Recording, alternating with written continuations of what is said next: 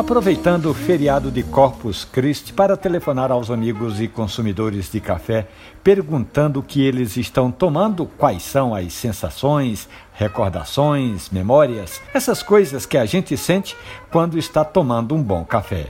E aí eu liguei para o Luiz Ricardo, escutei uma história que queria compartilhar com vocês. Ele tinha comprado 3 quilos de café diretamente de produtores do Cerrado de Minas Gerais.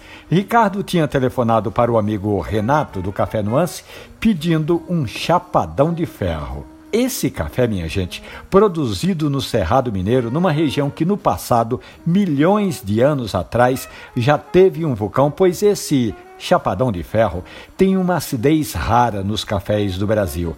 É a acidez fosfórica, um café para ser tomado com um acompanhamento como o chocolate meio amargo. É uma harmonização perfeita.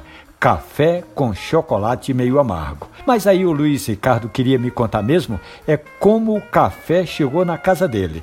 Todo dia ele passava na portaria e nada, até que ontem, quando ele chegou no condomínio, o porteiro deu a notícia que os 3 quilos de café estavam esperando o nosso conterrâneo que mora aqui em Brasília, mas escuta a Rádio Jornal, come bolo de rolo e faz cuscuz com charque, dia sim, outro também.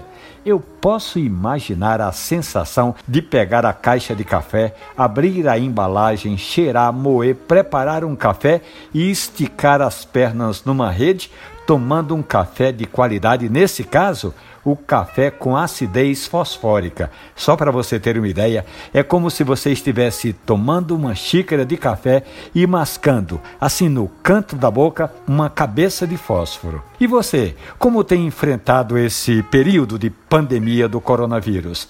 Aqui a gente está se cuidando na esperança de que logo logo tudo isso passe.